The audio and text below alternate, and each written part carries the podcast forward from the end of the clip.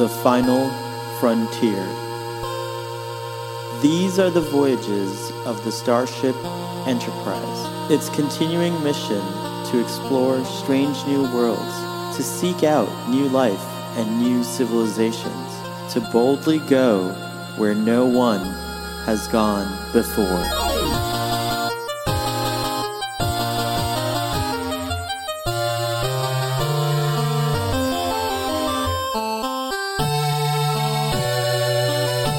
Welcome to Starfleet Boy, where we have a casual and informal discussion about our beloved series, Star Trek.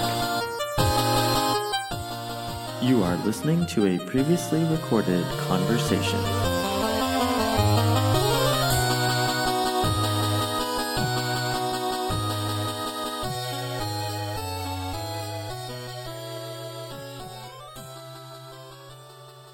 We're live. Welcome to another exciting episode of Starfleet Boy, and I'm uh, joined today by an epic crew. We have Goldu Scott, our longtime no see Cardassian envoy. Hello. Hello. Good afternoon, Starfleet Boy. Thank you for having me. It's nice to have you back. And uh, we have Jamie, the return of Jamie and Sima, also known as Starfleet Man and Starfleet Girl. Hi. Hi. Why not Starfleet Man and Woman? Oh, yeah, I don't Okay, know. not to start anything. Sorry, I don't mean. To, No, there's definitely this needs to be talked about. We'll t- we'll we'll go deeper into it. That's a good. it's really none of my business, actually. And across the pond, we have Gary from Trekker Prize. So hello. Hello, everyone. Who Thank is- you for having me again. You're welcome. He's also disembodied. Goldu, Scott, and Gary are uh, are disembodied today. I'm working on the problem. So uh, even though Starfleet Boys recorded, uh, pre-recorded, and this episode won't air for like a couple of weeks, um, this is the New Year episode. So happy New Year, everybody!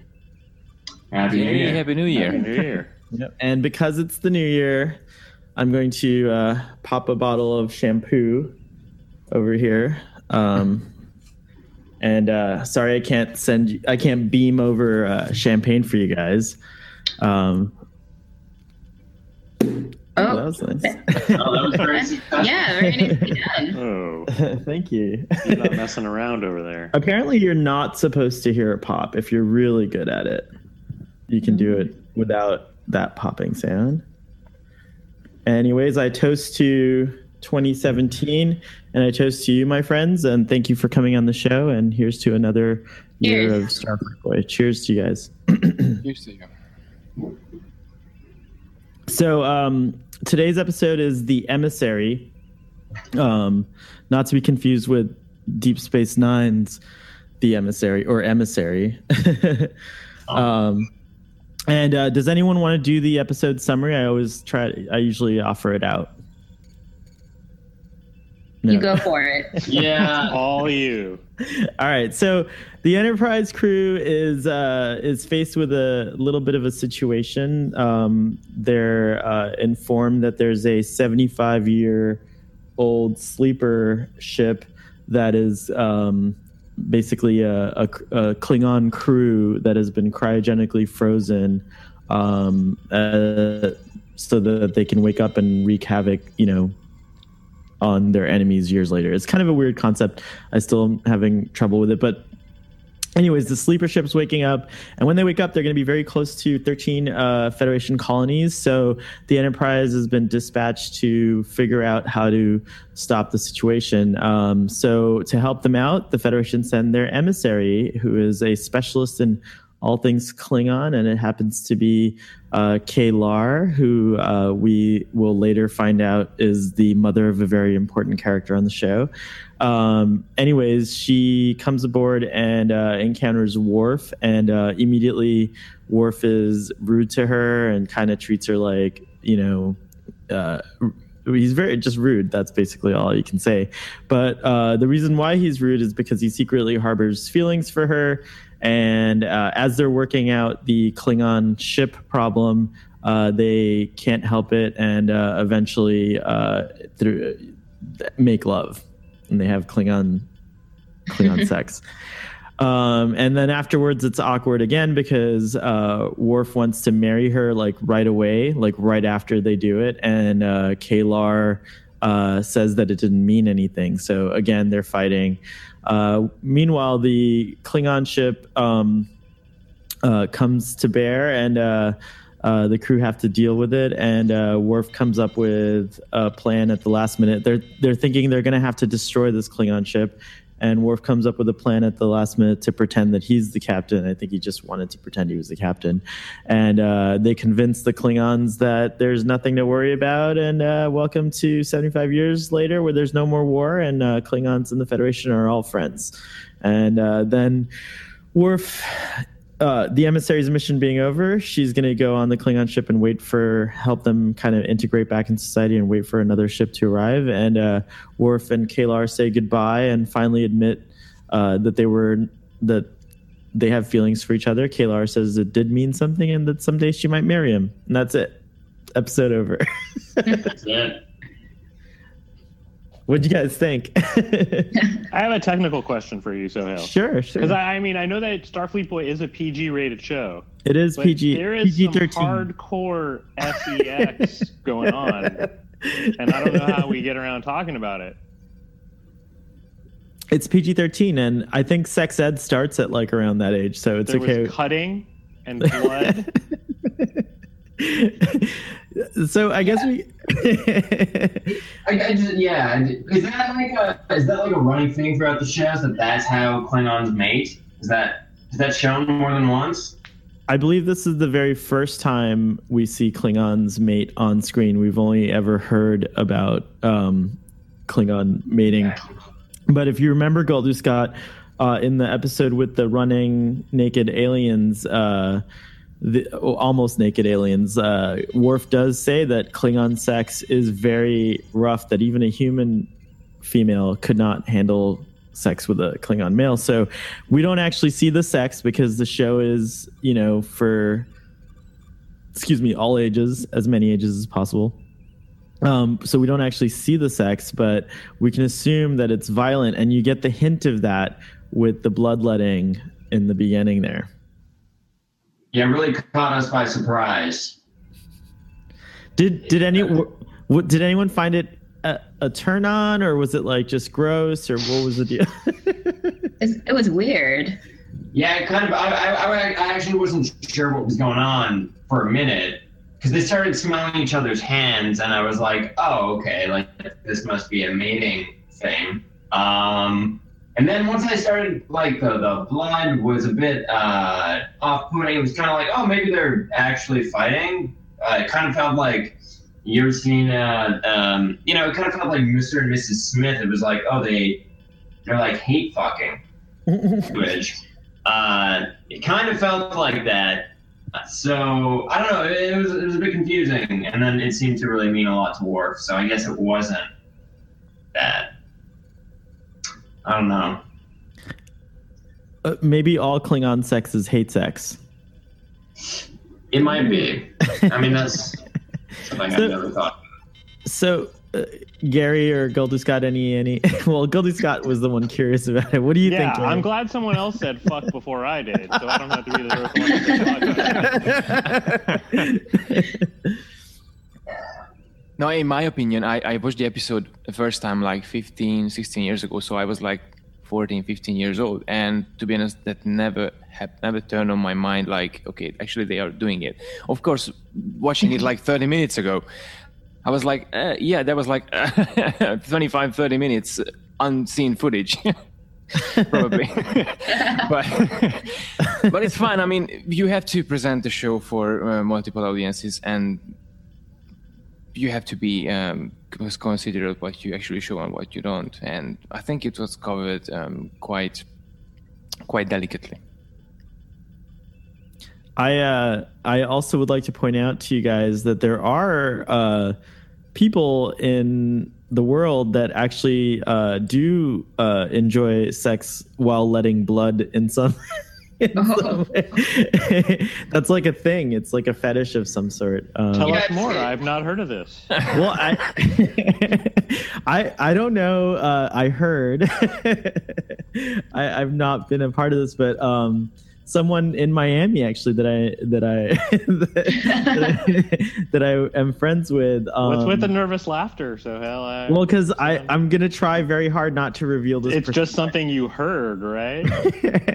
so, anyways, this person that I heard, yeah, I definitely heard this. But anyways, yeah, you just heard. um, he liked it when a girl would um, bite into his neck so that he would bleed. There was some kind of vampire fetish thing. So he enjoyed being like submissive to a vampire woman or a pretend vampire woman, and they would actually like a- they would actually cut skin during their uh, uh, conjugation, and and uh, and blood would be involved. So Where are we going with this conversation? no, I'm just saying that like bloodletting, bloodletting is not necessarily something that is unusual to humans. Like there's in, in sexual behavior, um, it it's not a, it's not alien per se. That even though we saw this on Star Trek, there is a subset of uh, humans that do enjoy some sort of minor bloodletting. Nothing you know, ca- you know, nothing fatal, obviously, uh, during uh, coitus.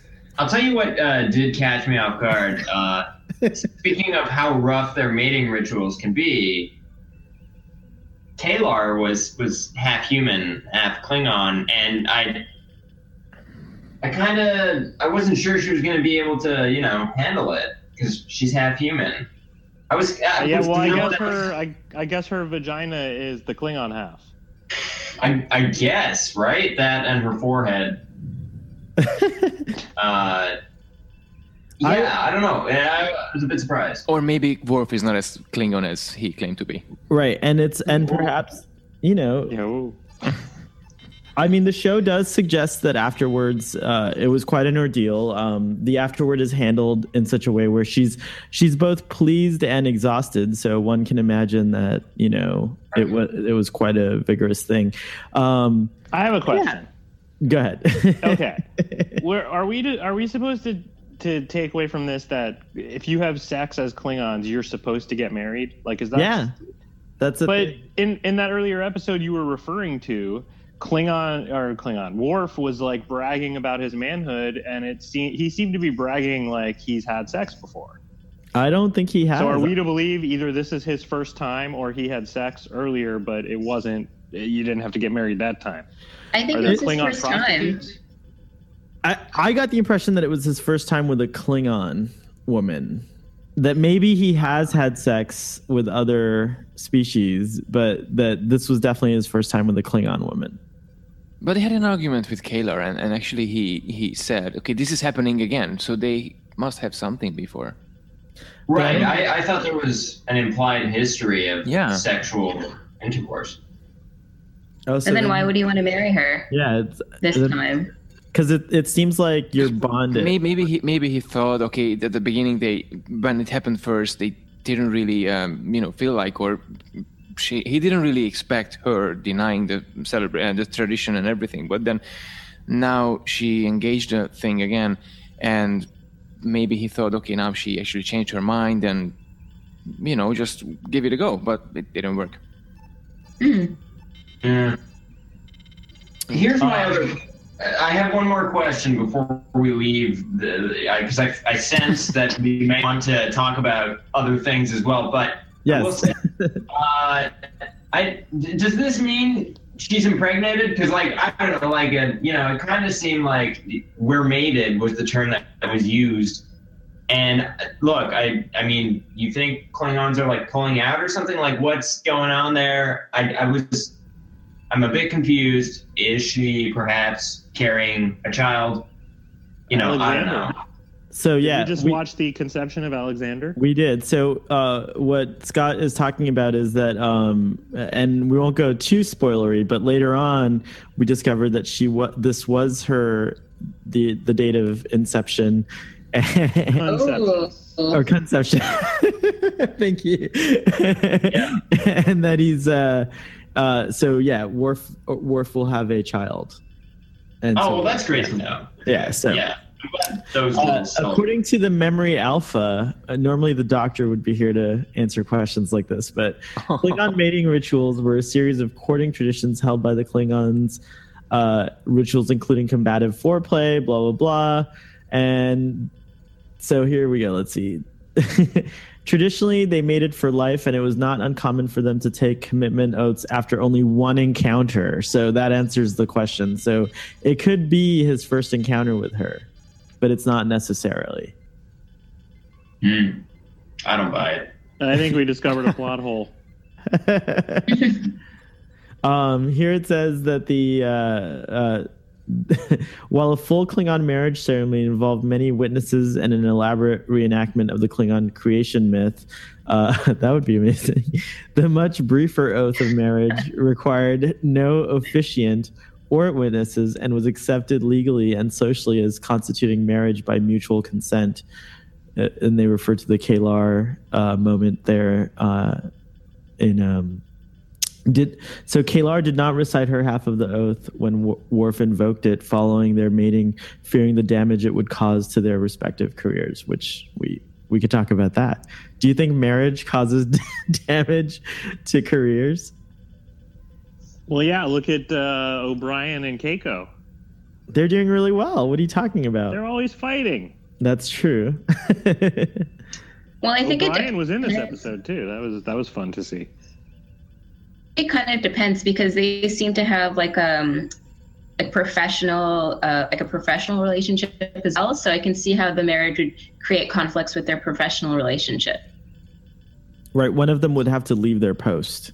Yeah. Right. Yeah, they're both very professionally driven people. I think uh, maybe uh, marriage is not the right thing uh, for for them. I do feel like it would get in the way. I do. I mean, the whole episode was about their relationship getting in the way, um, for better or worse. So yeah, I don't know. I mean, I, I can kind of side with K'Ehleyr on that one. Uh, I feel like it probably wasn't the right thing for them, and it kind of felt like Worf was like. Um, like you know when it's like you're too in love with someone it's like you, you just been on a few dates and it's like oh no like you're way too into this I thought that too. yeah um you know So tough Wor- question W- Worf seemed eager to you guys. Yeah, Over. are you kidding? right You have Yeah. sex with someone one time and you're telling them they have to marry you. Not even like asking, like demanding. Like what? What was that all about? That's true. He did demand. That's, that's a good observation. I don't know. Uh, I come from a, a family uh, that that has some really um, interesting. Uh, well, Pakistani culture has some interesting traditional values that, and I could kind of relate to that. There's like a sense of honor and things like that. Like I feel like not anymore, but like definitely like 50 years ago, uh, this wouldn't have been, uh, um, you know, an uncommon thing. Like if a couple uh, happened to have sex, they would probably have felt more obligated to get married in in in human past as well. So I can kind of relate to to Worf. You, know, Klingon culture is a lot more. Uh, even more tr- uh, strict it sounds than any uh, than any human culture might be at the current time at the moment. But since when is is Worf so all about Klingon culture? Like I thought that's the whole point of his character is that he lives outside of Klingon society and didn't grow up in it and doesn't really understand it that well. And he- But he's- but the show has shown so far. fascinated about the Klingon culture Yeah, from the beginning, as far as I know. and I would say. I would say yeah, the show there's there's evidence in the show so far. I mean, he's in con. I would agree with both of you in the sense that he is in conflict because he does he he does feel apart from he's so he doesn't feel neither fully Klingon, and he definitely doesn't feel accepted as a human. So his conflict is more about finding that balance, and he and then on top of that, um, just by being a Klingon, his instincts are very strong.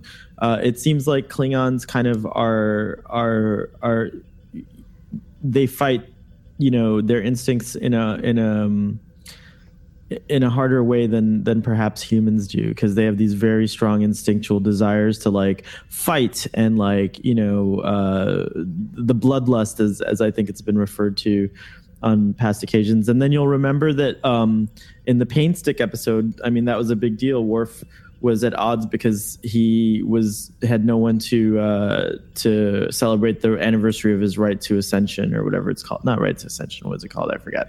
But um, anyways, the point is, is that yeah, I think he is in conflict with his Klingon side. He wants to be a good Klingon. He wants to be seen as a a Klingon, and oftentimes when he encounters Klingons that have not been around humans.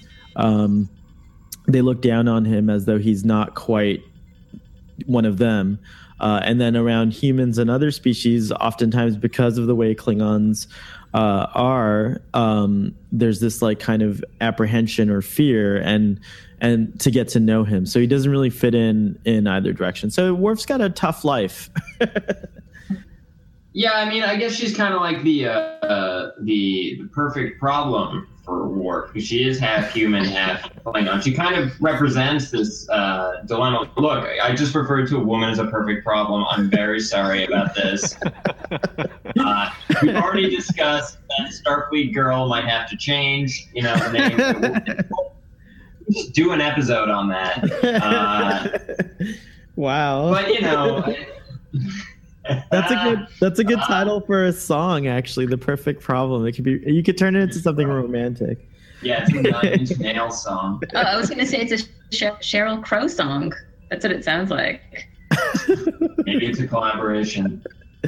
Uh, but yeah, I, I, think I think it's I think is a well written character in that respect. I do want to say that this is very tangential, but I had in my notes here uh, spray tan, and let me just say, spray tan on K'Ehleyr was unbelievably bad. Uh, I think they could have just let that go, not have a tan. Any thoughts out there on that, or am I am I the only one? I, I watch it on a computer and like I don't know if my resolution's high enough, but I didn't notice her. Oh, I definitely noticed it. I've got a nice big TV screen, and uh, it was clear. But that's something I've always seen on this show in many episodes. Like I'll see uh, where Data's makeup ends on the bottom of his neck. You know, you'll see this little line of regular skin and his chest hair popping out.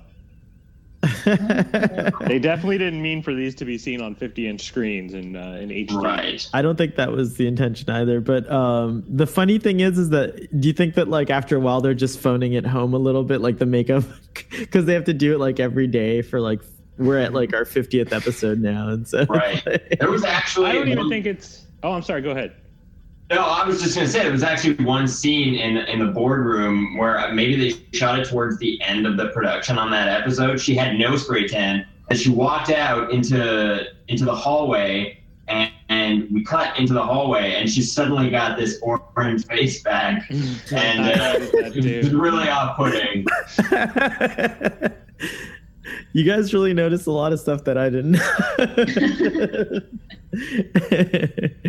Yeah, um, I, I, kind of, I kind of saw Suzie Plakson on stage in the Destination Star Trek Europe Convention uh, October, and she actually turned to K'Ehleyr, and that was one of the most interesting experience that actually I saw in my life. And she was talking, and the makeup artist was like uh, building up the skin color and and the wig and the, the, forehead and everything, and it was just an amazing experience. And she turned into K'Ehleyr at the end. So and you're she saying didn't really have tan or something. I mean, that was just a shade of uh, brown or something. What they actually applied on her, and she looked amazing. Hmm. Well, well, but what I think what Jamie was saying is it looks like spray tan. It looked fake. oh, well, yeah, well. so, are you saying they um they actually like uh on stage? Yeah. Turn turn they the turn, actors? Yeah. Exactly. Wow. Yeah, the same actress. This was at Destination Star Trek this Yeah. past year. Oh wow. That's, Yeah. that's Cool. quite something. She must get paid a lot of money to sit there and have. I mean, can people talk to her when she's on stage, or is it like no? She can't. No, speak? absolutely. I mean, she had a microphone in the in the audience had a microphone as well, and and everyone was just um, asking questions about um, you know what makeup or which, which one was your favorite uh, character actually you played, and she was always referring to Q because she didn't have to put that that much makeup on. Oh, right So on. yeah, it, it was it was it was really interesting. And actually, when she turned into K'Ehleyr, there was some light effects and, and fog and everything, and she started to uh, give uh, a monologue from K'Ehleyr itself herself. It was, Oh, wow. it was just amazing. Yeah, I actually it have was two the whole package. Did, did you I just say a she played a Q also? Hmm? No, Did she you kept. say that she played a Q also? I think Gary said she kept she kept referring to Q because he didn't have to wear any makeup. He was at the event as well, right? Yeah. Oh. No, no. Well, John de Lancie was there as well, but um, no, no. Kayla, uh, Suzie Plakson said she better liked. Um, where um, better liked playing Q because she didn't really. Oh, she played a any- Q. She played Q. Yeah, in Voyager. And two occasions. Oh, oh, I remember that. I don't Actually, remember. They actually said to Captain Janeway, "It's like, what the hell? No, the, the Q. What the hell are you doing with this puppy?" And, and it was like, "I'm not referring to the dog." that was that was like a cool scene, Oh, cool. and she was Well- a delightful character in Voyager. That's something we have to look forward to when we get to our Voyager reviews in like seven years. But uh, Look forward to. Yeah. 2024. Yeah. Uh, what um what did you guys think about the Klingon strategy of uh, cryogenically freezing a warship uh, filled with uh you know sh- uh, warriors on their warship and having them activate 75 years later in the hopes that like um they could wreak havoc upon enemies. I thought it was a, the most interesting concept of the show, and they ignored it the whole time for all the Worf uh, relationship drama bullshit. I agree. I would was much actually rather watch an episode about those guys and seeing them reintegrate into society now and all that stuff.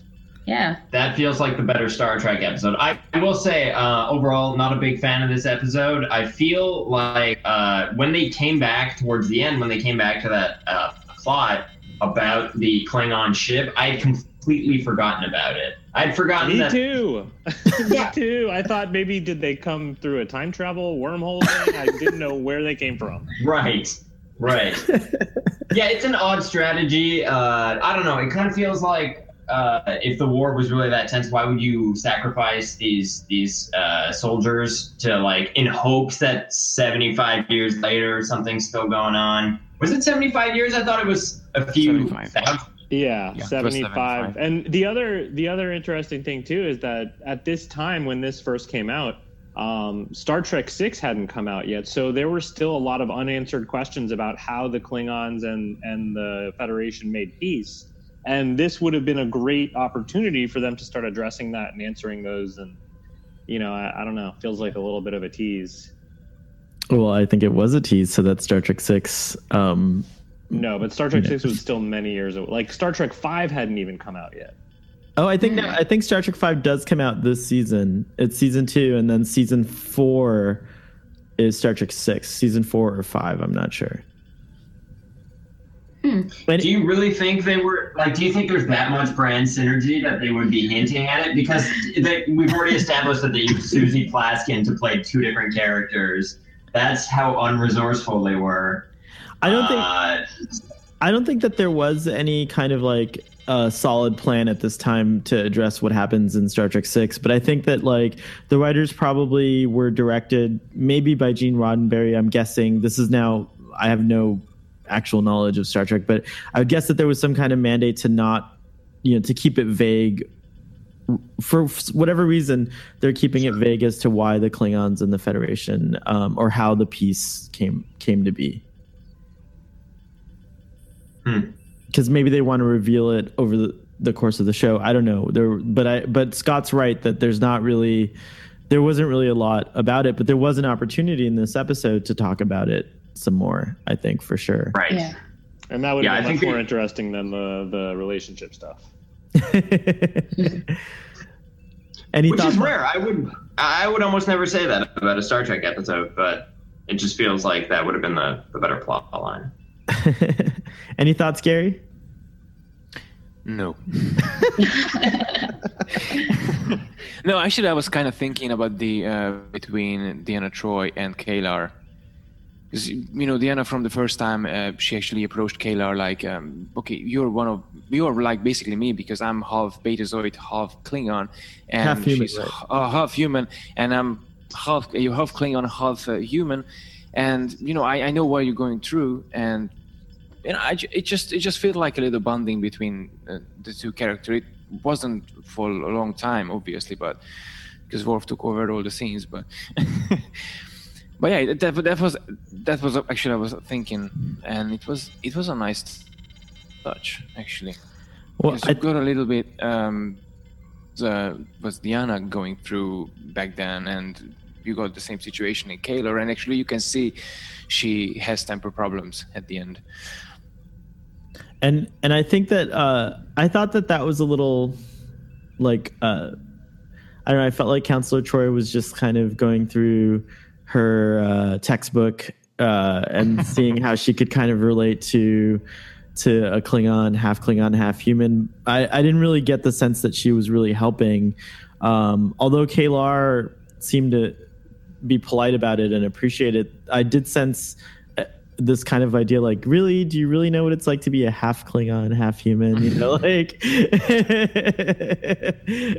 you look like a full human. You don't you know she at least Troi can integrate into human society a lot easier Hey, I just realized something. what's that? K'Ehleyr's very existence proves or disproves Worf's whole thing about human women can't handle uh, Klingon penises. yes. absolutely All true. right. how do you know it wasn't Unless a it hu- was a human dad. I don't dad how do you know her father isn't human i think she Uh, says it in the in It the- is referred to in the episode. in the Uh, episode. let me see what he, what what the memory mom alpha is says human. Her mom is human because she keeps referring to the sense of humor that she got from her mother. oh right on okay There you go. Oh. So you know what? That makes me think in that old episode where Worf was saying that shit, he was making excuses because he was afraid to go down to the sex planet because he was a virgin. He's a virgin. There you go. That's that's what. And then this this episode, we see him lose his virginity, and at the same time, he loses his mind. It makes total sense now. yeah. No, but I don't. I don't know if you remember, but in DS9 actually he he reveals uh, for Jadzia he he is he's afraid to have intimate relationship with uh, other species because the accident what happened with him in a in a school and and, the, and actually one of the schoolmates um, um, died because in a, in a football match or something and he he was so excited and and that's why he didn't really want to engage uh, intimate relationship with anyone else but Klingon. So that that was another little point what we didn't know till that DS9 episode came out. Hmm. wow, that's a good. Uh, we, Yeah, good nugget. yeah. good nugget. Exactly. hmm. So okay, what did you guys think of the way the the solution? I mean, like it looked like they were gonna have to blow up the Klingon ship or do some crazy shit. And Worf comes up with his plan to pretend he's the captain of the Enterprise so that it would be easier for the Klingons to kind of accept that uh, there is no more war. What did you guys think of that? I thought it was bullshit. It was very odd. Like I, the second they introduced the storyline, I was like, "This is what they're gonna do." Like it was very predictable. It was. It felt a lot like Deus Ex Machina. So here's my thing. Uh, it was like they're communicating with the with the other ship, right? Uh, and then I guess we go to commercial, or I'm not sure. Once we come back, it's like they've got this Klingon garb on. there, there's just this whole elaborate thing happening, and the first thing I thought was, where did they get those clothing items? So I, I can actually, so I can ans- actually answer this for you because uh, it's something you'd have to you'd have to watch a lot of Star Trek to know. But you can actually like walk into a clo- like it's a virtual closet and it it'll beam the appropriate clothing onto your body, and then you walk out and it's like you're not, it, it takes like ten seconds to get dressed. Okay, Okay. so Where was that established? Okay. Is that is that on screen canon? no, that, that's head canon. That's head. That's okay. So he just made that up. That's not a real thing. Oh, great. Oh, great! Good. Yeah, You got to be like- careful with Sohail. He does that a lot. He just makes shit up. Uh, Oh, saying- yeah, I don't know. I'm just saying, if you're a society that's sophisticated enough to have transporters, that it's not outside the realm of possibility that you could. Why would an Enterprise ship be able to, to beam Klingon clothing onto you? Look, here's here's the other thing. Here's the other thing. If they chose warriors to, to cryogenically freeze and send into the future, they would send the smartest ones. And they would have been a lot more skeptical than they were, Worf was saying, right?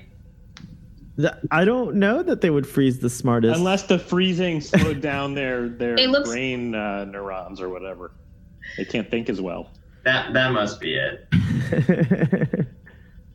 I mean, that's got to be it. Like, it, it was just, it was, it was basically Worf just saying, "No, I'm right," twelve times, and then they were like, "Okay, well, they u- fine." You know, they, Worf's ideas Go usually ahead. get Worf's ideas usually get shot down. So this is one of the first instances I can remember where they actually decide, where Picard actually decides, oh, you know, it's a good idea. Let's try it. I don't know. I was thinking the whole the end of this episode when he actually had this scene with the other Klingon ship. Um, this is what fans actually talking about. We need a Captain Worf series, and you can hate me now, but actually, I think it was brilliant. It in, of course, we have to think about it. It's it's late '80s, so presentation is a bit different. But I think, but I think if watching it the first time, like 15, 16 years ago, it it literally um, it kept me and it it, uh, it made me believe. Okay, he's like a powerful guy. He's dealing with a difficult situation, and he's he's he's the captain for the ship. um, so just to like, I I guess like a Worf show would have been interesting because Klingons are really popular. Um, they're like extremely popular in Star Trek. Um, and in fact, I don't know if this is true, Gary, but did you see a lot of Klingons? I, I know I notice in ev- every time there's like footage of a of a um, of a, a convention, there's always a lot of Klingon people dressed up as Klingons. Do you think that was true at the convention you went to? Well, the more people dress up as a Starfleet officer from different sort of um, Eras. eras, That's yeah. Um, yeah. Well, I had the same uniform as well, so. um, but yeah, there was quite a lot of uh, uh, person, actually, people who dressed up as a Klingon and Andorian. Surprisingly, uh, Borg, man, not not as much, but they were noticeable, and even even someone at drag uh, dressed up as Lwaxana Troi. Oh, nice. And it looks like Star Trek. it looks like Star Trek Discovery is going to be Klingon centric. We're not 100% sure yet, but it looks like there's going to be a lot of Klingon uh, action going on in Star Trek Discovery because I think it takes place during a a, a wartime era in with Klingons. Guys, I looked it up about the clothing. Oh god. Oh boy. In Voyager, during Chakotay's Starfleet uh, career, he was involved in a transporter malfunction. His uniform ended up in a pattern buffer. He materialized wearing only his com badge.